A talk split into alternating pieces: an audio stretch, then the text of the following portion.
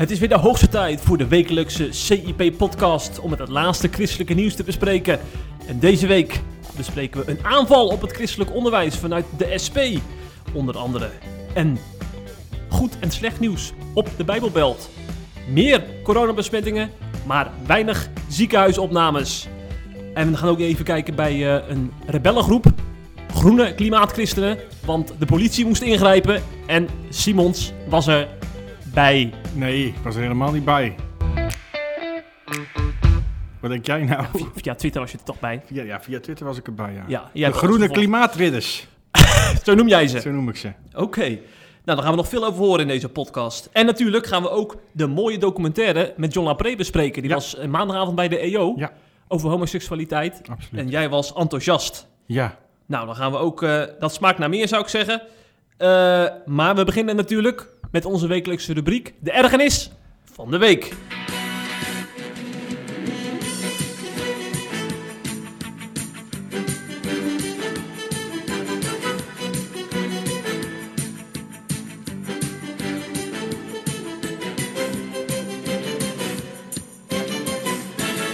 ja lieve Jeffrey. ehm, hoe mooi is het soms eigenlijk als je geloofsbroeders of zusters dingen ziet doen die indruk maken op, op heel veel mensen in de wereld. Ik noem bijvoorbeeld een meisje dat belangeloos haar hele leven op pauze zet om de minst bedeelde op aarde, op bijvoorbeeld Lesbos, te gaan helpen. Of die man die uit liefde voor God daklozen, prostituees, drugsverslaafden in Amsterdam de helpende hand toesteekt en ze op die manier het karakter van God laat zien. Maar ook in de geschiedenis, en dus dit zijn voorbeelden van vandaag, maar ook in de geschiedenis zien we tal van voorbeelden van christenen die op de een of andere manier het verschil maakten en het liefde van God op die manier verspreiden. Wie dat niet deden, tot zover mijn mooie woorden, wie dat niet deden waren, het kwam net al even te sprake, de groene klimaatridders, oftewel de activistische christenen, die gisteren, eh, maandag dus, zij aan zij met een haast extremistisch-activistische organisatie als Extinction Rebellion de overheid ongehoorzaam waren. Onder meer Jan Wolsheimer en Axel Wikke waren daarbij. Dat zijn eh, vrij bekende christenen. Ehm, nou, wat deden ze? Ze blokkeerden een weg in Den Haag tegen de regels van de overheid in en organiseerden op die weg ter plekke een dienst. Ze baden, ze zongen liederen en ze hielden zelfs avondmaal. Ik zou zeggen, laat dat even tot je doordringen, Jeffrey. Avondmaal vieren terwijl je provocerend de wet aan het overtreden bent. Toen de politie uiteindelijk wilde dat ze weggingen, besloten enkele christenen dat ze daar niet mee akkoord gingen. En ze bonden zich vast aan een olievat dat gevuld was met zand en beton op de weg. Lekker jezelf verzetten tegen de overheid en de politie. De politie maakte ze uiteindelijk los en sloeg daarbij, daar maken ze natuurlijk gebruik van gereedschappen, zoals een hamer. En tijdens het losmaken sloegen ze, sloegen ze per ongeluk ehm, met een hamer op de hand van een van de activisten die zich had vastgebonden. Ik zou zeggen, risico van het vak. Maar, zoals het echte activisten betaamt, gingen ze behoorlijk hard huilen en achteraf de politie van alles en nog wat beschuldigen. Ik zou zeggen, je houdt je dus niet aan de wet en gaat vervolgens klagen dat je wordt aangepakt. Maar goed, dat, kennen we bij, dat zien we bij heel veel eh, demonstraties eh, terug natuurlijk. Uiteindelijk werden er vier christelijke activisten opgepakt, waaronder een vrouwelijke predikant. En zij zal zich ook voor de rechter moeten gaan verantwoorden. En Jan Wolsheimer, was die trouwens niet lid van de Raad van Kerken, Jeffrey? Ja, en die heeft ook met Grapperhaus aan tafel Ja, gezeten om coronabeleid. precies. Dus die, diezelfde man, die was uitermate trots op de dappere activisten die niet gehoorzaam waren aan de politie en werden opgepakt. Want hij tweette erover, veel respect voor Rosemarijn van het End, dat is die predikant, en Margriet, dat is die activist die op de hand werd geslagen, die de blokkade wel een uur lang ophielden en daarbij gewond raakten. Hashtag klimaatgerechtigheid. En hij zette er een foto op bij waarop de twee zich verzetten tegen de politie. Ehm, nou heb ik een open vraag, heer Fides. Je hoeft er geen antwoord op te geven. Maar mogen we deze dappere helden scharen onder de christenen, die, waar ik mijn bijdrage mee begon, die indruk maken op de wereld, die Gods liefde verspreiden en die Gods karakter aan de wereld laten zien? Ik laat de vraag open, al krijg ik zelf de indruk dat die mensen de vraag zelf met ja willen beantwoorden.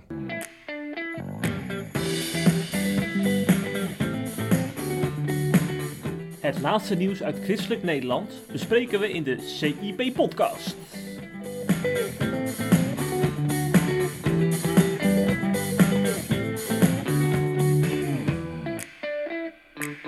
Ja, dat is, hij komt vaak voor dat wij onze nieuwsitems beginnen in Politiek Den Haag, want daar wordt tenslotte het land geregeerd. En vorige week was het weer raak. Het christelijk onderwijs stond in het punt van de belangstelling. Tenminste, ja, eigenlijk natuurlijk het, het, hele onderwijs, maar wij focussen natuurlijk met name op het christelijk onderwijs. Want er werd een, een, motie aangenomen. En uh, we hebben trouwens de maker van die motie geïnterviewd. Ben ik trots op. SP-Kamerlid Peter Quint. Geert heeft hem gebeld. Een van de makers, ja. Oh ja, een van de makers, ja. ja. En uh, dat zorgde nogal wat voor rumoer de Twitters, hè, zoals we dat dan noemen. Ja, nou even een, een korte uh, recap, even ja. kort terugkijken wat er nou precies aan de hand is. Het is namelijk zo dat er vorige week werd er uh, in de Tweede Kamer uitgebreid gedebatteerd over um, het Gomaris, Gomaris Scholengemeenschap. In Gorkum is dat, dat is een reformatorische scholengemeenschap. Uh, nou, ik zou zeggen, die zaak is inmiddels bekend. Heel kort dan. Uh, Oud-leerlingen van die school deden in een NSC-artikel hun beklag dat de school uh, een onveilig klimaat bood voor LHBTI-leerlingen. de inspectie deed vervolgens onderzoek daarna, de inspectie van onderwijs. En kwam met een vernietigend rapport waarin, waaruit bleek dat het beeld wat die oud-leerlingen in het artikel van NSC schetsten. Inderdaad klopte. En vervolgens heeft de onderwijsinspectie zelfs aangifte gedaan tegen de school. Um, omdat uh, het een beleid was op die school dat ouders van homoseksuele leerlingen die een relatie hadden, werden ingelicht. En wanneer het heteroseksuele leerlingen betrof, deed de school dat niet. Um, en dan is er volgens de onderwijsinspectie, en ik ben bang ook volgens de wet, sprake van discriminatie. En dus hebben ze daar aangifte van gedaan. Enfin, daar werd dus over gedebatteerd in de Kamer vorige week. Uh, dat is op zichzelf al bijzonder, want normaal gaat de Kamer niet debatteren als een zaak nog onder de rechter is. Uh, en dit keer dus wel.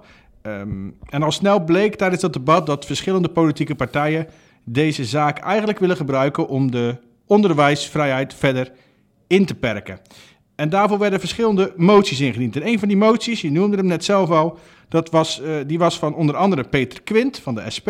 En hij riep in die motie op om de zogeheten identiteitsverklaringen op scholen te verbieden. En die motie werd dus aangenomen. Nou hoor je misschien denken, wat, waren, wat zijn die identiteitsverklaringen dan precies? Nou, dat zijn verklaringen die op sommige reformatorische scholen uh, gebruikt werden of worden. En daarbij wordt aan ouders gevraagd om, uh, of ze die willen ondertekenen als ze hun kinderen op die uh, school willen zetten, willen plaatsen, naar die school willen laten gaan. En in identiteitsverklaringen staat gewoon um, wat de school gelooft. En dat moeten de ouders dus eigenlijk beamen. Zo kan je het een beetje zien. Hè? Het gaat onder meer over het geloof in God. Het gaat over naar de kerk gaan. Um, maar dat gaat ook over bijvoorbeeld uh, homoseksualiteit. Daar staat bijvoorbeeld in. Vroeger uh, stond erin uh, dat werd de homoseksualiteit er expliciet in afgewezen. dat is nu al veranderd. Dat is in geen enkele verklaring meer het geval. Dat hebben ze naar aanleiding van eerdere ophef al veranderd. Nu staat daarin onder meer in dat het huwelijk door God bedoeld is als een levenslange verbindenis tussen één man en één vrouw. En ook wordt er in sommige van die verklaringen gesteld dat het verschil tussen man en vrouw aan het uiterlijk te zien moet zijn. En uh, heel concreet, op reformatorische scholen betekent dat, uh, komt dat in de kleding tot, uh, tot uiting. Hè? Dus dat betekent dat meisjes een rok dragen en jongens een broek. Um, nou, die degene die die motie hebben ingediend, dat, daar was het dus een doorn van in het oog, die identiteitsverklaring. Dus die wilde dat het verboden ging worden. En nu heeft uh, een merendeel, de meerderheid van de Tweede Kamer besloten dat dat inderdaad verboden gaat worden. Quint was uiteraard dolblij. Hij stelde namelijk op Twitter, en ik quote, eindelijk, de Kamer steunt mijn voorstel om ervoor te zorgen dat geen enkele school meer een verklaring van ouders mag vragen waarin ze de identiteit van de school onderschrijven. Een belangrijke stap waar al jaren over gediscussieerd wordt. Dus geen verklaring dat de relatie alleen maar tussen man en vrouw mag zijn. Niet dat je verklaart elke zondag twee keer naar de kerk te gaan. Oh, en ook niet dat je voorbestemd bent tot eeuwige rampzaligheid wanneer je je niet bekeert. Hij weet het wel goed, hè? Ja, ja, ja, ja, ja. Hij spreekt de taal. Hij spreekt de taal. Hij is ook opgegroeid in een uh, heel christelijke uh, gemeenschap. En heeft ook op een christelijke school gezeten overigens. Voor het geval dat mensen denken dat hij niet weet waar hij het over weet. Hij weet heel goed waar hij het over heeft. Um, nou, vanzelfsprekend werd er vanuit de kant van de christenen helemaal niet zo positief gereageerd op uh, um, uh, het feit dat deze motie werd aangenomen. Zo zei dominee W.J. van Gent, dat is de predikant van de christelijk gereformeerde kerken Ouderkerk aan de Amstel, aan de Amstel. Die zei, of schreef op Twitter, een zwarte dag voor de onderwijsvrijheid. Identiteitsgebonden onderwijs wordt hiermee in feite onmogelijk gemaakt. Nou, wij zijn er natuurlijk bovenop gedoken. We hebben eh, tal van artikelen over geschreven. En we hebben onder meer eh, Tom de Nooijer geïnterviewd. Dat heb jij gedaan, dacht ik, uit ja, hoofd. Ja, Ehm, die is raadslid namens de SGP in Oldenbroek. Hè? zeker. Ehm, en die eh, gebruikte nogal felle woorden. Hij zei onder meer, en ik quote... Uiteindelijk wordt er in Nederland toegewerkt naar seculier en progressief staatsonderwijs... waarbij geen ruimte meer is voor orthodox-christelijke opvattingen... die in strijd zijn met de mainstream opvattingen van de meerderheid in Nederland. Ook stelde Tom dat er volgens hem sprake is van een ideologisch gedreven kruistocht tegen bijzonder onderwijs. Hij stelt dat het onderwijs, het bijzonder onderwijs in Nederland, in fases wordt uitgekleed en dat er eigenlijk stapje voor stapje wordt toegewerkt naar het volledig afschaffen van onderwijsvrijheid. Nou, natuurlijk, eh, Jeffrey, berichten wij het nieuws van alle kanten. En daarom, je eh, zei het net al, heeft onze collega Geert en Peter Quint zelf gesproken, de, een van de opstellers van de moties. Ehm, die stelde ehm, desgevraagd ehm, dat hij voor aanpassing is van de grondwet op het gebied van onderwijs. Maar, en dan even in reactie op wat Tom net zei, wat ik, waar ik Tom net quote, hè, hij ontkende dat het, gaat, dat het hem gaat om het eh, stapje voor stapje uitkleden van het bijzonder onderwijs. Dat zit absoluut niet achter deze motie, zei hij toen, we, toen uh, Geert hem dat vroeg. We willen de toegankelijkheid van scholen verbeteren. Ik heb altijd gezegd, er zijn twee opties. Artikel 23, daarin staat de vrijheid van onderwijs. Aanpassen of afschaffen. Aanpassen vind ik charmanter. Ik quote hem nog steeds trouwens. Hè.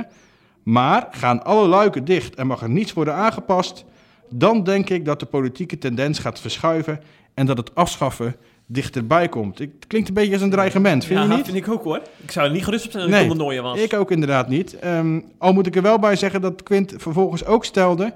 ehm, dat de bekende term, eh, die je dan al snel om de hoek ziet komen bij dergelijke discussies... Hè, ehm, geloven doe je achter de voordeur, die is wat hem betreft niet wenselijk. Hij zei, zelfs zonder artikel 23 lijkt me dat onwenselijk. Ik kan het openbaar beleiden van je geloof, iets waar je zoveel inspiratie uit haalt, alleen maar toejuichen. In, het, in de praktijk levert dat namelijk mooie gesprekken op. Dat is een meevaller. Dat is een meevaller. Maar goed, eh, laten we er ook wel een beetje doorheen prikken. Ja. Wat nou eigenlijk zijn belangrijkste punt is, is dit. Hij wil scholen niet verbieden om uit de Bijbel te lezen. Hij wil scholen niet verbieden om ehm, eh, te bidden of om psalmen te zingen... of om de kinderen te leren wat volgens hen de Bijbelse kijk op, op bepaalde zaken is. Hij wil alleen dat iedereen welkom is op de scholen. En dat je dus niet alleen welkom bent als je daar ook in gelooft. Eh, dat is zijn hele punt. Ehm, op dit moment. Hè. Overigens denk ik persoonlijk dat, dat Tom de Nooijer... Het lijkt er een beetje op dat hij gelijk gaat krijgen. Want inmiddels zijn we... eh, ja, dit is anderhalf, twee weken geleden gebeurd, denk ik. Of een week nog maar. Nee, het was vorige week dat debat. Vorige week. Nou, dan moet je nagaan. Eh, Inmiddels zijn, wel, zijn er alweer twee dingen gebeurd. Zo heeft eh, NSC... ehm, nou, ik wil dat gerust zo noemen... ophef gecreëerd...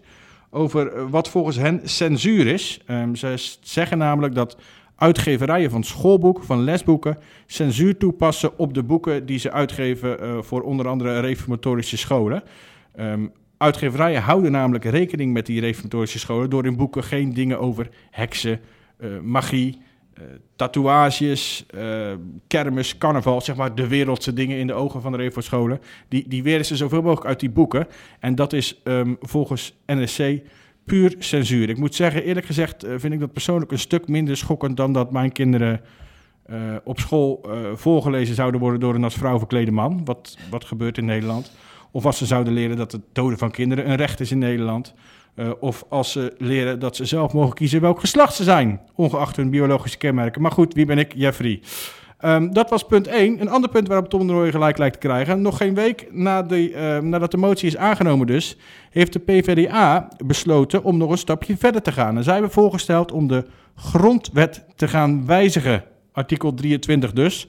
En daarmee de vrijheid van onderwijs verder in te perken. En het doel daarbij is, eh, vertelde Kamerlid Haptouma de Hoop, ehm, om te voorkomen dat er ooit nog een leerling zal worden buitengesloten op scholen. En ik quote hem, dat willen we doen door aan de wet toe te voegen dat ieder kind recht heeft op onderwijs en kansengelijkheid, dat iedere school zich moet houden aan de democratische rechtsstaat en, nu komt het belangrijkste punt, dat er een acceptatieplicht komt voor scholen om leerlingen aan te nemen.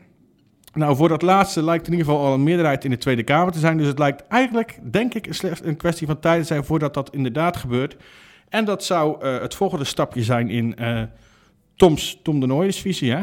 Eh, Ja. En dan zou nog een volgende stap eventueel kunnen zijn dat leer- leraren verplicht moeten worden aangenomen. Ook al passen ze niet bij de identiteit van de school. Maar goed, dat toekomstmuziek. Ik weet niet of het zo gebeurt. Maar goed, de eerste week nadat hij het zegt, lijkt hij gelijk te krijgen. Laten Ja. we het daarop houden. Maar is er dan wel of niet een achterhoedegevecht? Want het is nog niet zo dat mensen staan te dringen om naar, re naar Revo-school te, te gaan vanuit seculiere kringen, toch? Ehm, Dat er wachtrij, wachtlijsten Ja, dat weet ik zo. niet, dat weet ik niet. Nee, dat is niet zo. Maar het is natuurlijk wel zo. ehm, het gaat, kijk, jij, jij kijkt het nou zelf ook wel heel erg zwart-wit. Mhm. Het gaat misschien in eerste instantie niet eens. Ik denk niet dat eh, atheïstische ouders die helemaal niet in een god geloven of zo, willen dat hun kind op een revo-school zit. Hoewel, veel revo-scholen scoren hoog qua kwaliteit van onderwijs. Dat Dus, klinkt ook volgens mij, hè? Ja, dat dat een reden kan zijn. ja. Of er moet Ja. misschien maar net eh, alleen maar zo'n school in de buurt zijn. Ik heb vroeger, eh, ik heb op een reformatorische basisschool gezeten en ik heb toch wel twee, twee, twee kinderen in de klas gehad Hmm. die eh, ehm, of niet naar kerk gingen of naar een kerk gingen die niet binnen de reformatorische kaders past, laat Ja. ik het zo zeggen. Ja, ja. Dus, de, Dus het gebeurt wel degelijk. gaat over, het over, toch wel over een forse groep mensen. Ja, of het deze- ze daarom te doen is, is natuurlijk ook gewoon een principe kwestie. Hè? Ik weet ook niet of dat nou zo belangrijk is of het in de, in de, in Klopt. de, in de, praktijk zo vaak gebeurt. Zij willen gewoon dat iedereen welkom is. Ja. Ehm, en of daar meer achter zit, ja, zij zeggen van niet. Tom de Nooy zegt van wel. Ja, ik zou zeggen, dat gaan wij zien, hè? Zeker, ja. En we gaan eh, op naar de volgende SP volgend Ja. jaar. Want we gaan ieder jaar een SP-kabinet interviewen tegenwoordig bij CIP. Hè. We hebben Jasper van Dijk gehad over eh, onderwijsvrijheid. En nou eh, Peter Quint. Wie is de volgende, zou ik bijna willen zeggen. Weet je, een SP-show wordt het. Nou, alsjeblieft, zet er maar, zet er maar een G tussen dan. SGP. Nou, ik denk dat die dan wel eh, eh, de meeste... dat de meeste CIP-lezers eh, SGP stemmen, denk je niet? Hoe weet je dat? Nou, als ik, als ik zo kijk wat er allemaal trending is qua politiek nieuws, is het heel vaak van de Staaij en Christoffer en Bisschop. En die CU-kamerleden zijn nauwelijks, eh, worden nauwelijks aangeklikt. Maar goed, dan ga ik puur op trending af, hè? Ja. Dus dat kan ik niet hard maken. Ondertussen gaat er een brandalarm af of zo. Nee, dit is een wappie-alarm. Ah! Ik zie namelijk het volgende onderwerp op de agenda staan, Jeffrey. Dus ik denk, ik laat even een wappie-alarm afgaan voor de nuchtere mensen onder ons. Die kunnen nu uitschakelen. Ga je. Wat erg. Want we gaan het natuurlijk hebben over de coronabesmettingen in de Bijbelbelt. Waar ik dan gelijk aan wil toevoegen dat er heel weinig ziekenhuisopnames zijn de afgelopen maanden in diezelfde Bijbelbelt. Maar goed, eh, allerlei media eh, zagen dus toch genoeg aanleiding om hierover te berichten. Ik denk ook dat het, wel, dat het wel nieuws is trouwens hoor, dat er best wel veel besmettingen zijn in Staphorst en in Barneveld en noem al die plaatsen maar op. Afgelopen week, eh, dat schreef jij volgens mij, werden er eh, bijna 16.000 mensen positief getest op corona. Ja. Omgerekend 2200 per dag. Dat klopt. De week ervoor waren dat er nog eh 11.500. En dat is dus een stijging van 36 procent, dus het is wel fors. En dan is het ook interessant om te weten waar die stijgingen dan vandaan komen. En de Bijbelbelt, daar is dus een piek te zien. En volgens mij ook eh, de migrantenwijken toch in de grote steden. Nou, er is vooral, inderdaad, er is vooral een piek te zien in eh, gebieden ja, eh, waar de vaccinatiegraad ook laag ligt. Dus Ja. dat verband wordt getrokken door eh, heel veel media. En dat is in eerste instantie bepaalde gebieden in grote steden. Nu komen de grote steden altijd vooraan hoor, als het gaat om het toename van het aantal besmettingen. Dat komt meestal door bepaalde wijken. Ehm, door achterstandswijken gaat het dan voornamelijk om. Daar wordt bijna niet gevaccineerd namelijk. Ehm, en nu komt als tweede, na die grote steden, komt inderdaad, komen inderdaad verschillende gemeentes uit eh, de Bijbelbelt, die je net al noemde. ja, ja, ja. ja. Maar daar heb jij een belangrijke kanttekening bij. Ja, want eh, ik, ik kijk dan op Twitter hè, en ik zie allemaal mensen het enorm druk maken. Code rood. En eh, ik, ik zag Diederik Gommers alweer in, in op één zitten om te waarschuwen voor de volgende golf. Zat hij er echt weer, ja? Nee, in mijn, in mijn gedachten. Oh, oh. Ik kijk al niet meer alleen maar voor die man. Nee, groot gelijk. Eh, de gezellige Brabander dan ondertussen. Nou, ik vind hem heel, helemaal niet gezellig meer. nee. alleen de eerste keer vond ik dat. Mhm. Maar, maar Z- goed. Zijn personeel trouwens ook niet, hè? Die vindt hem ook niet gezellig. Oh, heb je dat ergens in de krant gelezen? Ja, ja, dat was het laatste rel over. Ja, Oké. we waren helemaal niet blij met hem. Ja. Maar goed, ik, Ja. ik dwaal weer af. Ga verder. Nou, dus wat ik nou mij afvroeg toen ik al die Twitterberichten zag, dacht ik van, hè, hoe zou nou eigenlijk met die ziekenhuisopnames zijn in al die Bijbelbeltgemeenten? Want dan zou het toch echt code rood zijn, hè, in mijn ogen. Eh, ik moet er trouwens nog bij zeggen, dus misschien goed voor, voor de perspectief. Vorig jaar, toen richtte alles in de media zich op, het, op de IC-capaciteit en de ziekenhuisopnames. Hè? Dus alle berichtgeving erover, dat ging eh, om, eh, om die zorgmedewerkers te ontlasten. Eh, want daar waren die maatregelen ook voor bedoeld. Toen waren, kwamen toch ook gewoon elke dag de besmettingscijfers naar buiten? Ja, die kwamen wel naar buiten. Maar iedereen in talkshows legde uit dat we juist nu al die maatregelen moeten doorvoeren om die eh, ziekenhuizen te ontlasten. En dan ging het niet zozeer om die cijfers naar beneden Ja. te halen. Ja, oké. En eh, ik, zie, ik heb eigenlijk een beetje een verschuiving opgemerkt. Want ik zie heel weinig mensen, hoor ik zeggen, hoe het nou met de ziekenhuizen ervoor staat en met de IC-capaciteit. Je leest het wel in een, in, in een regeltje in de krant. Mhm. Maar die coronabesmettingen die worden met een, op een toon gebracht alsof het eh, over hele volle IC's gaat. Maar welke toon dan? Want ik heb die, die- die- we hebben het er natuurlijk net ook al over gehad. ja, ja. Ik heb die toon helemaal niet gezien. Het gaat nu over een Telegraafartikel, hè? Mhm. Ehm, die koppen, eh, het aantal coronabesmettingen stijgt snel, stijgt snel. Met name in Bijbelbelt. Dat is toch gewoon een feitelijke kop. Dat, dat, wat jij, die, dat sentiment wat jij nou brengt, zit dat niet in jouw hoofd? Nee, nee, want vervolgens wordt die kop natuurlijk eh, gedeeld met, door allerlei mensen met allerlei kadertjes, waarbij je allemaal rode gebieden ziet in, in, in de Veluwe en zo. Alsof daar allerlei mensen eh, lijken aan het, eh, aan het begraven zijn. En ja, maar ik, ik, weet je, je associatie maakt je gelijk. Je denkt gelijk weer aan Bergamo en aan, aan de eerste Ja. Toen, toen al die ziekenhuizen volliepen en eh begrafenisondernemers druk waren. Ja. En nou zie je dus zo'n kop van de Telegraaf, zie je met allemaal kadertjes zonder context zie je op social media gedeeld worden. En met code rood erbij en met allemaal hele ala- alarmerende teksten. En dan denk ik van, pas er nou mee op hè. Want wie weet er bijvoorbeeld dat er sinds eind augustus nul ziekenhuisopnames zijn in Urk. En nul corona-gerelateerde overlijden sinds eind mei. Op, in Elspet nul ziekenhuisopnames sinds 13 september. Barneveld, de afgelopen twee weken twee mensen opgenomen in het ziekenhuis. Uddel, in de afgelopen drie weken twee ziekenhuisopnames. Heb ik gewoon echt over serieuze bijbelbeltgemeenschappen. Sla jij Staphorst nou bewust over? Nee, die had ik gewoon even niet gevonden. Nou, waren, ik heb wel trouwens nog gezocht op de corona-dashboard. Dat waren twee ziekenhuisopnames sinds eh, begin september. Oké, duidelijk. Ja. Maar eh, ik denk van, ik zou heel graag dan zo'n kadertje willen zien in de Telegraaf of zo. Waarbij je dus heel eenvoudig ziet coronabesmettingen, ziekenhuisopnames, overlijdensgevallen. En dan voorkom je dus dat er wordt geframed op Twitter. Want ik, ik zeg niet dat Telegraaf aan het framen is. Maar wie doet dat wel? Bijvoorbeeld een Guus Kuijer, hè? een bekende schrijver natuurlijk. Hè? Zijn we- Van hem heeft hij al best wel eens geschreven, toch, die man? Maar goed, hij... dat even terzijde. Dan denk ik, ik ga gewoon door, maar hij reageert niet. Ja, precies. hij citeert dan de Telegraaf en dan schrijft hij... Beste gelovigen, je kunt behalve gelovig ook verstandig zijn hoor. Doe je best. En maar wat ik nog veel erger vind is Wim Aalten. Waarom geef je die man nou aandacht, Jeffrey? Ja, je kent Wim Aalten niet eens. Wie is dat dan? Is een vrijdenker, jij ik, niet. Is een Dat vrijdenker? is een... eh, er is nog nooit één gelovige zo activistisch geweest als de niet-gelovige Wim Aalten. Dat is de Jehovah-getuige van de atheïsten. ja. Het is die overal, onder elke, onder SIP-berichten reageert hij. Onder eh, christelijke journalist reageert Ja. hij standaard. Onder de ongelofelijke podcast reageert hij Oh ja. altijd. Op Stefan Paas reageert hij altijd. Des te schokkender dat Daar word bericht heel veel keer is gelijk tegen Heel. Moe van. Ja, ja. Maar goed, wat, wat, wat had hij vandaag te vertellen, die lieve Nou, man? deze, deze meneer Aalten die las dus ook die coronabesmettingen, dat die stijgen in de Bijbelbelt. En toen zei hij, mijn advies, vertrouw niet op een niet bestaande God. Laat je vaccineren of hou je aan de coronaregels, afstand, hygiëne, et cetera. Want corona krijgen is geen pretje voor niemand. Waarmee dit dus suggereert dat al die, in al die Bijbelbeltgemeentes mensen lak hebben aan die hygiënevoorschriften en aan de coronaregels. Alsof er geen afstand is gehouden in kerkbanken.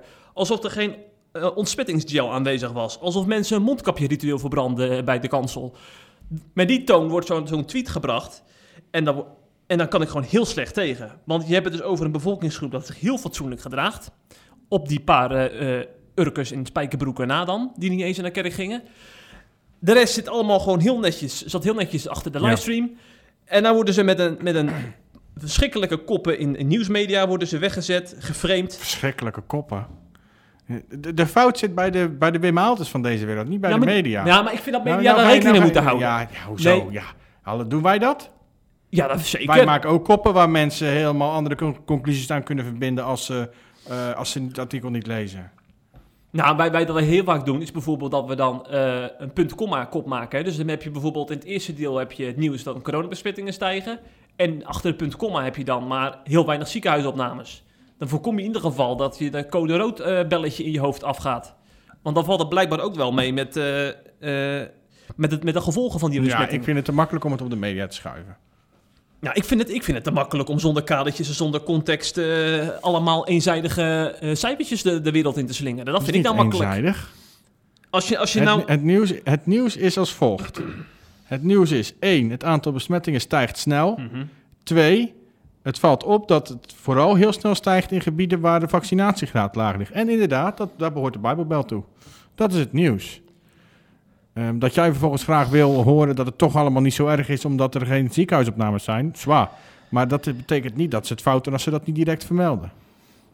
Nee, dat is, dat, maar dat vind ik eigenlijk wel heel erg dat je dan niet alvast vooruit denkt van... hey, hoe kan zo'n artikel dan vallen? Laten we niet ook het voor zijn door bijvoorbeeld te bespreken over groepsimmuniteit. Hè? Er is een onderzoek gaande naar Urk of de groepsimmuniteit eh, is. Dat onderzoek is al geweest, volgens mij. Oh, wat is de uitkomst? Ja, dat, dat er inderdaad wel sprake is van groep boven gemiddeld. Maar niet zo hoog dat er, bescherming, dat, dat er natuurlijke bescherming tegen corona is. Ja, maar ik bedoel, dat soort, dat soort eh, eh, zijwegen vind ik, dat, dat vind ik heel belangrijk om ook de nuance aan te brengen. Want je, voor je het weet denken mensen in de Bijbelbel zijn ze heel onverantwoordelijk bezig. Hebben ze allemaal lak aan die regels. Dat, dat, dat, dat onthouden mensen Je uiteindelijk. bent ook onverantwoordelijk bezig als je niet laat vaccineren. Nee, dat is een mening. Dat is een mening. Ja, dat is mijn mening, ja. Je kunt ook je niet vaccineren en je gewoon aan de hygiënevoorschriften houden en Ja. afstand houden. Zo doen ook heel veel mensen. Ja, hoor. echt heel veel. Ja, ja, ja. Jij gelooft er weer helemaal niks Nee, van. natuurlijk niet. Niemand doet dat. Niemand houdt anderhalf meter afstand Nee, maar ik heb het nou over de, de fase voordat die anderhalf meter werd afgeschaft. Ja. Oh, dus nou, nou, nou maakt het niet meer uit. Ja, maar nou moeten we toch weer het nieuwe normaal in. Weet je waarom die is afgeschaft? Vertel het eens. Omdat er zoveel mensen zijn gevaccineerd. Dus als je Ja. niet gevaccineerd bent, moet je dat nog steeds aanhouden, vind ik. Maar ja, dan, krijg je weer, dan gaan ze weer roepen apartheid, apartheid. Enfin, je moet het zelf weten als je je laat vaccineren of niet. Laat dat duidelijk zijn. Ja, ja. Ik ben heel erg pro-vaccinatie, zoals je merkt. Maar ik ben wel heel erg anti-dwang of drang. Allebei. Ehm, Ik ben ook heel pro maar laten we niet doen alsof, vaccina alsof, vaccina Zit je nou weer te lachen? laten we niet doen alsof vaccinatie eh, eh, niet helpt. En Nee, alsof zeker, Het, het is wel degelijk Sterker onverantwoord nog- om je niet te laten vaccineren, vind ik. nog, er is duidelijk uit cijfers gebleken dat eh, eh, door vaccinatie je veel minder kans hebt om ernstig ziek te worden en in, in de wc terecht, te Exact. komen. Dus dat staat gewoon vast. Maar het, het valt mij op die hyperfocus op vaccinatie, hè, waardoor je heel veel andere dingen dus over het hoofd ziet.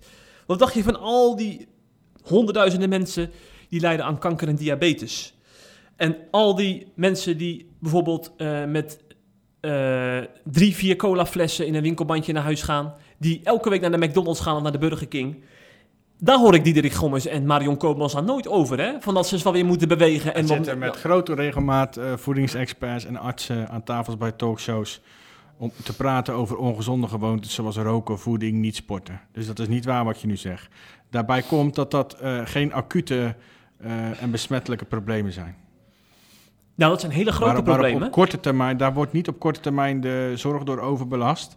En eh, het is niet besmettelijk. Nee, weet je Als wat ik veel is? cola drink, als ik veel eh, chips eet, als ik rook, als ik veel alcohol drink, ehm, eh, besmet ik jou niet. Weet je het probleem is? Dat onderliggend lijden heeft altijd te maken met overgewicht, met, met rookgedrag, met allemaal dat als bijeffecten. Die niet gevaccineerden, die worden nu geframed.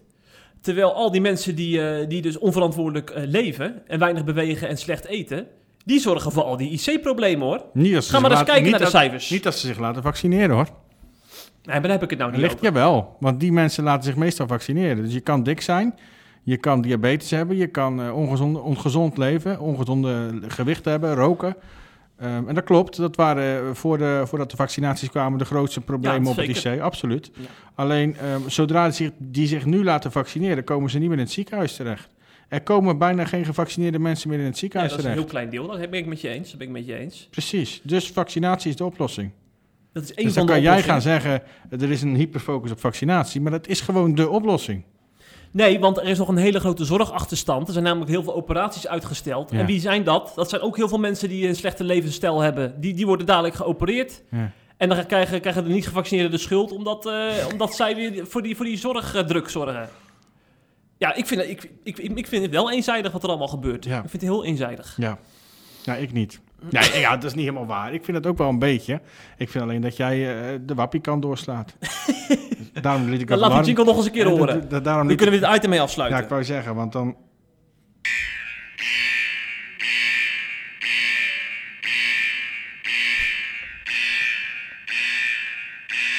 Zo. Tot zover de wappie van de week.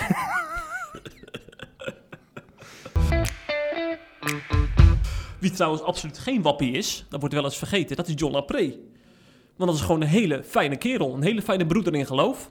En daar hebben we een hele mooie documentaire over gezien. Tenminste, als je tijd had om te kijken. En jij had dat toevallig deze week. Ja, ja die was maandagavond, die documentaire. Ik heb hem uh, met heel veel plezier gekeken, moet ik zeggen. Ik denk dat de meeste lezers van CEP overigens het verhaal van John inmiddels wel kennen. Dat heeft namelijk heel vaak op SIP gestaan. Ik zal het heel kort nog even samenvatten. John die was uh, zeer actief en een fanatiek spreker bij, uh, zeer actief christen en een fanatiek spreker bij onder meer Stichting Hardcry. En op een gegeven moment besloot hij om uit de kast te komen als homoseksueel. Um, in eerste instantie um, deed hij daarbij aan onthouding, dus was hij niet praktiserend homoseksueel. Toen kwam hij overigens nog niet publiekelijk uit de kast hoor. Um, hij heeft jarenlang conversietherapie ondergaan, dus om, om tussen aanhalingstekens te genezen. Nou, dat lukte dus niet. Vind ik niet zo heel gek, want ik geloof namelijk niet dat homoseksualiteit een ziekte is. En zeker niet dat je ervan kunt genezen. Um, en daarna is John, uh, toen is hij openlijk uit de kast gekomen, heeft hij, uh, um, ging hij ook praktiseren, is hij intiem geweest met een andere man. En is hij um, door de gemeenschap waarin hij uh, verkeerde, door zijn christelijke broeders, is hij verraden, gekwetst, in de steek gelaten en ook letterlijk weggestuurd uit die gemeenschap omdat hij van een andere man hield. Um, hij werd verbannen uh, van waar hij woonde, van waar hij leefde en verguisd door zijn medechristenen, eigenlijk nog steeds. Uh, en gisteren was dus een docu op televisie over, uh, over hem. En ik was eigenlijk bang dat het de zoveelste herhaling was van het bovenstaande van het verhaal wat ik net vertel. Um, maar dat was het gelukkig niet. Niet dat dat verhaal zo dat een raar verhaal is of zo, maar meer omdat ik dat al zo vaak uh, gehoord, gelezen, gezien heb, dat, dat het dan voor mij niet zo boeiend zou zijn geweest. Maar ik werd aangenaam verrast. Het was namelijk een, eigenlijk wel een heel andere invalshoek. Uh, en ik heb echt met heel veel plezier uh, ruim een uur lang gekeken. Dus ik zou iedereen aan willen raden om het te gaan kijken. Sterker nog, ik zou willen dat dit in iedere kerk getoond zou worden. Um, want het leert je namelijk heel veel om um, misschien wat minder hard in je leerstellingen te worden en wat meer door de ogen van God naar mensen te kijken.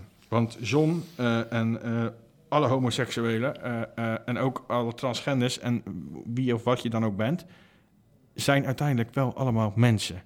En dat vergeten we nog wel eens, hè? ongeacht je mening. Um, ik wil er eigenlijk twee fragmenten uithalen die ik echt, die echt heel, erg, heel erg veel indruk op me hebben gemaakt. In eerste instantie is dat helemaal in het begin van, van de documentaire. Dan laten ze een voorganger zien. Dat was de voorganger die John uiteindelijk uit de gemeenschap stoten. Um, dan laten ze horen wat hij uh, zegt over homoseksualiteit. Is op zich niet heel schokkend.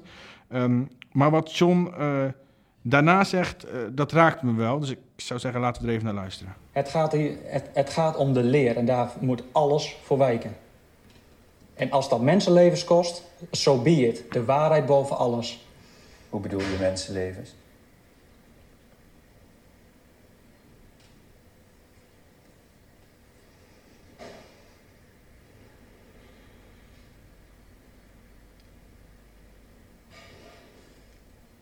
Ik geloof dat, dat ze in staat zijn om als ik uit het leven was gestapt, dat ze nog zouden zeggen, maar het ligt niet aan ons. Wij hebben geen schuld.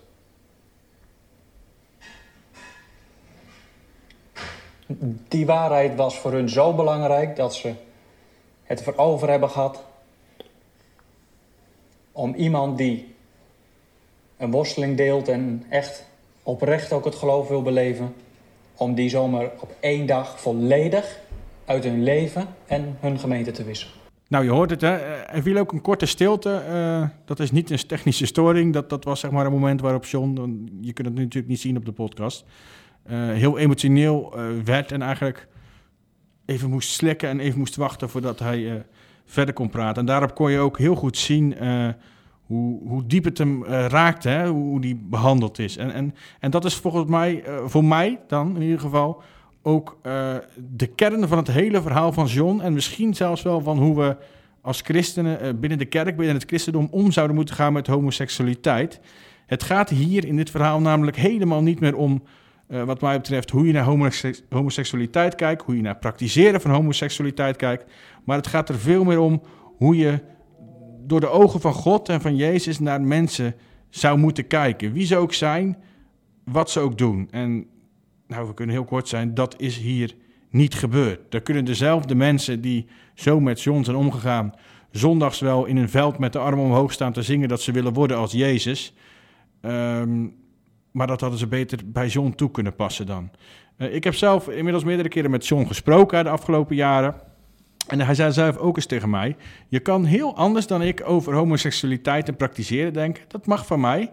Maar dat weerhoudt je er toch niet van om mij lief te kunnen hebben. En dat heeft mij eigenlijk, dat is mij altijd bijgebleven, die uitspraak. Um, en sindsdien ben ik ook echt wel heel anders daarna gaan kijken. Uh, ik onderschrijf dat dan ook van harte. Uh, je kunt namelijk van alles roepen, je kunt van alles doen, maar je maakt mij niet wijs dat dit is wat God en Jezus willen, hoe je met mensen en met zijn kinderen omgaat, zoals er met John is omgegaan. Hij vertelt zelfs op een gegeven moment nog dat er iemand was die verweet de moeder van John dat ze aan het avondmaal ging in haar kerk, in een hersteld hervormde kerk was dat, um, omdat ze tegelijkertijd John en zijn vriend thuis welkom heten. Dus eigenlijk zeiden ze, je mag je zoon en zijn vriend, die moet je buiten de deur houden, die moet je verstoten. En als je, dat, als je ze wel binnenlaat, mag je eigenlijk niet aan het avondmaal. Ja, dat gaat zo Ongelooflijk, hè? Echt ongelooflijk, ja. Mm, mm, mm. Uh, dat je zo hard en ongenadig bent. Ik zou zeggen, dat is het tegenovergestelde van wie God is. In ieder geval van de God die ik ken. Um, dan het tweede fragment. En dat vind ik eigenlijk juist wel een heel mooi fragment. Het eerste was heel vervelend. Dit is een heel mooi fragment. Um, John gaat namelijk op bezoek bij zijn oude middelbare school. Dat is het Pieter Zand College. Een echte reformatorische school in Kamp. Een hele grote school ook. En hij sprak daar met mensen van de schoolleiding. en de houding van die mensen verraste me enorm. Um, want revenscholen worden vaak geframed als stug, zeer stug, gesloten. Uh, niet, uh, niet uh, bereid om, om open te zijn en het gesprek aan te gaan. En om naar de, mensen die anders denken en leven te luisteren. nou, dat kwam er hier helemaal niet uit. Want die, die schoolleider ging heel open en eerlijk het gesprek aan. met John. En ze vertelde ook dat ze van John wilde leren over hoe ze met LHBTI-plus leerlingen om moeten gaan zonder dat ze daarbij van standpunt veranderen. Want ze zeggen heel eerlijk dat ze in wat in hun ogen het Bijbelse standpunt is uh, geloven. Dat betekent dat het huwelijk is bedoeld voor man en vrouw. Dus niet in homoseksuele relaties. Maar ze zeggen er gelijk bij. Um, we willen tegelijkertijd als school wel een veilige haven zijn voor LHBT, LHBTI plus leerlingen. Um, en dat ze ook in, als ze bij ons op school zitten, gewoon naar buiten kunnen lopen. Of naar buiten kunnen lopen, naar buiten kunnen komen met hun geaardheid. Ik vond het echt, echt een heel mooi en uh, uh, respectvol gesprek met elkaar. En uiteindelijk stelt John daarbij een hele scherpe vraag. En dat is wat mij betreft, eh, het antwoord daarop is wat mij betreft het allermooiste onderdeel van de documentaire. Ze hebben het namelijk over... Um, John vertelt dat hij in het revenonderwijs vaak... Dat hij dat heel radicaal vindt, hè? dat het heel zwart-wit is. Het is brede weg of smalle weg, hemel of hel. En de brede weg leidt naar de hel en homo's met een relatie lopen op de brede weg, dus gaan naar de hel. Even heel kort gezegd, hè, dat gaat in de documentaire wordt het uitgebreider besproken. Um, dat blijft natuurlijk een heel moeilijk, moeilijk raakvlak. Hè? Um, als een bestuurder vervolgens zegt dat hen dat oordeel niet past, stelt John dus die hele scherpe vraag. Hij zegt namelijk, als ik, hij vraagt, als ik nu vandaag sterf, terwijl ik een relatie met een man heb, zou ik dan naar de hemel kunnen gaan. En eigenlijk, um, ik zeg elke bestuurder, maar het kan ook een directeur zijn of zo hoor. Het is in ieder geval iemand van het, of een, of een, een, rector, iemand uh, van de schoolleiding. Uh, die twijfelt eigenlijk geen moment en die geeft direct antwoord. Hij zegt: Wie ben ik om daaraan te twijfelen? Als jij een levende relatie hebt met Jezus Christus, als jij Jezus Christus als jouw verlosser mag erkennen, dan zal de hemelpoort voor een ieder openstaan. Einde citaat, maar daar bedoelt u dus mee, ongeacht of je nou homoseksueel, heteroseksueel, trans, wie ook bent. En dat vind ik echt, ik heb hard op staan klappen, want misschien begrijpt niet iedereen dat, maar dit is echt een hele, voor een uh, reformatorische school is het echt een hele uh, verrassende uitspraak. Dat hij dat gewoon zo durft te zeggen. En ik ben het er ook volledig mee eens. Dus ik kan alleen maar amen roepen en ik zou nogmaals willen zeggen, bekijk die documentaire. Mooi, goed. Ik ga het zeker doen met mijn vrouw samen. Fijn. Want dat zal ze ook heel interessant vinden. Ja, je hebt bijna vakantie, hè? Bijna, ja, herfstvakantie. Volgende week. Dan is het zover. Dan ga Lekker. ik heerlijk uitrusten. Ja, ja. Ik, oh. en ik heb daarna een week. En dan ga jij uit. Oké, okay, dan kan ik alle schade inhalen, zeker? Ja, lekker. Hm. Ik zal een hoop rots over je achterlaten. nu al zin in. ga je ook nog wat doen, Jeff? Of ik wat ga doen? Ja. In je uh, vakantie? Nou ja, we hebben uh, sinds twee maanden een nieuw huis, dus er valt nog wat te verven en zo, hè? Oh, dat is geen vakantie. Ja, maar dat is een paar dagen. En verder ga ik natuurlijk nog wel eventjes een weekendje naar Maastricht. Met, samen met mijn vrouw. Want we zijn Oh, vijf jaar getrouwd jaar. Vijf jaar? Ja, Waarom heb ik geen uitnodiging voor het feestje gehad? ik denk dat we bij elk jaar eh, gaan we dan een feestje vieren. Zeker. Nee, dat doen we gewoon met z'n tweeën. Nou ja. In de slaap. In, in, in de, in de restaurant.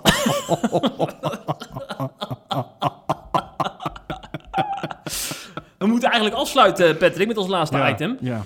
ja, ik ga ook wel leuke dingen doen in mijn vakantie. Maar dat de volgende keer. Want er zijn namelijk ook nog hele belangrijke items als het heilige avondmaal. Hè? Een van de twee sacramenten Ja. in jouw kerk. In jouw kerk? Ja, je behoort toch bij de PKN officieel nog Ja, steeds? ja, dat klopt. Het heilige avondmaal. En Ja. eh, binnen de gereformeerde traditie een heel belangrijk sacrament. Ja. En daarom eh, is het ook nog wel een heel gevoelige vraag of kinderen wel of niet eh, welkom zijn aan het avondmaal. Want hè, normaal gesproken is de beleidenis toch een soort entreebewijs. Ja. Dat je daarna pas aan het avondmaal gaat. Ja. Maar goed. in de toekomstige fusiekerk, de Nederlands gereformeerde en de vrijgemaakte gaan samen over een paar jaar. En dan gaan ze samen de Nederlands gereformeerde kerk vormen. Dus een van die twee namen blijft dus overeind. De vrijgemaakte verdwijnen. Alleen qua naam, hè. Ze gaan wel mee in die kerk.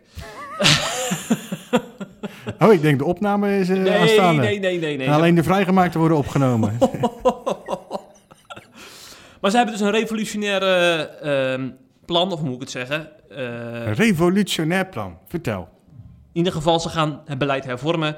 Kinderen worden ook toegelaten tot de avondmaalstafel in die fusiekerk. Dat is dus niet langer eh, een sta in de weg. Oké. Wel wordt de vrijheid aan lokale kerken gegeven om daar een eigen afweging in te maken. Hè. Dus mocht je daar bezwaren tegen hebben als kerkenraad lokaal, dan kan dat. En dan kun je gewoon eh, daarvoor kiezen om het niet te doen.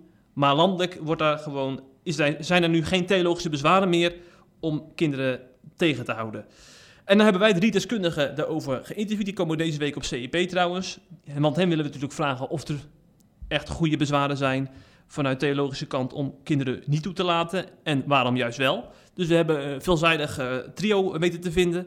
En een van hen is bijvoorbeeld Ariel Mulder. Hij heeft jarenlang uitgebreid studieonderzoek gedaan naar het avondmaal en hoe men in de vroege kerk daarmee inging, Mhm. mee omging. Dat is natuurlijk heel interessant, hè? Die heb ik al vaker op SIP gezien, klopt dat? Daar hebben we een videoserie mee Ja. gemaakt. Ja. Ah. Ja, ja. En hij schreef ook eh, het boekje De Ontdekking van het Avondmaal. Dus eh, hij, kun je, hem kun je met recht een deskundige noemen op dit terrein. En ik heb hem gevraagd, joh, wat zegt de Bijbel dan nou eigenlijk over, hè? Over kinderen aan het avondmaal? Het antwoord is niets. Ehm, ja, daar komt het op neer. Nou, dat was dit was Brandpunt. Goedenavond. dat was een kort interview. maar hij onderstreept wel, het er waren toen maaltijden in de vroege kerk, hè, in handelingen, in de tijd van handelingen. Ja. En er waren natuurlijk ook gewoon kinderen bij aanwezig. En hij voegde er ook aan toe dat er bij Pesach ook kinderen gewoon meededen met, eh, met, met het Joodse feest. Dus je kunt er gewoon van uitgaan dat kinderen er volop bij betrokken waren. Wat heeft Pesach nou daarmee te maken dan? Nou, er wordt toch vaak een beetje op één lijn gesteld van, hè, je had eerst Pesach en het avondmaal is een soort, eh, soort verlengde daarop, een soort Vervang- variant daarop. Vervanging, wou je zeggen. Ja, dan wordt het sommige kringen zo. Vervangingsleer. Ja, ja, ja, daar Ja. moeten we wel voor waken, hè. Weg ermee. Ja. Maar ehm, eh, hij ziet dus volgens mij ook helemaal geen bezwaren, omdat het dus in de Bijbel ook zo weinig over, eh, over staat. In de Koepelkerk in Arnhem, daar eh, eh, is dominee Cornelis Hamstra actief. Hij werd geïnterviewd door het Nederlands Dagblad. En daar kunnen kinderen al sinds twee jaar het avondmaal meevieren. En ehm, hij noemt nog een andere reden, namelijk hij vreest als kinderen wegblijven bij het avondmaal, dat eh, ze ook weggroeien van, eh, van het hele geloof. Dus om ze zo vroeg mogelijk erbij te betrekken, is het goed om ze ook eh, aan de avondmaalstafel toe te laten. Want volgens hem is het een middel om het geloof te versterken. En dan doet leeftijd er volgens hem niet toe. Ehm, daar, daar hebben we ook nog Peter Sinia. Dat is een Nederlands gereformeerd dominee. Die is gepromoveerd op onderzoek naar avondmaalsdeelname van kinderen. En wat ik vooral bij hem goed vond, is dat hij ook toegaf dat er ook goede theologische argumenten zijn om tegenstander te zijn van kinderen aan het avondmaal. Als die erkenning er is, dan toon je ook aan, er is wel degelijk eh, er zijn wel degelijk voor's en tegens. Het is niet zomaar een eh, kwestie van ja of nee. En professor Dr. Mark de Vries, een hoogleraar aan de TU Delft, een gereformeerde bonds hoogleraar, Ah, die zal het beste weten. Wat zei die? ik die ben meteen naar vol aandacht. die verwees naar Calvijn.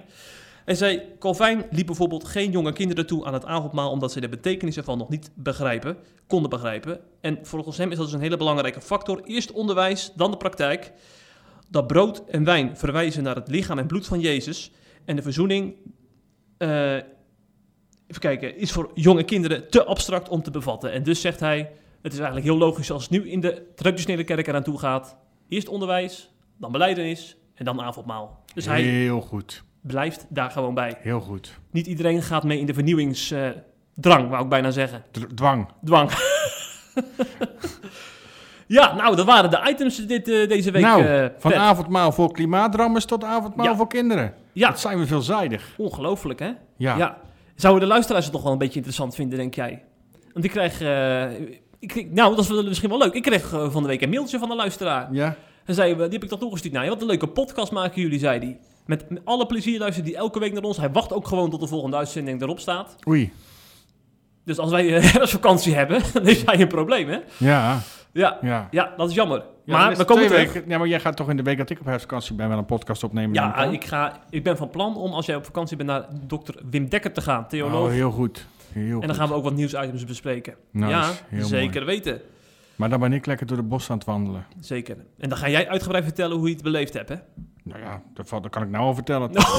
Het was fantastisch. Ik heb prachtige bossen gezien. Ik heb heerlijk wild gegeten en ik heb lekker de speciaal bier gedronken.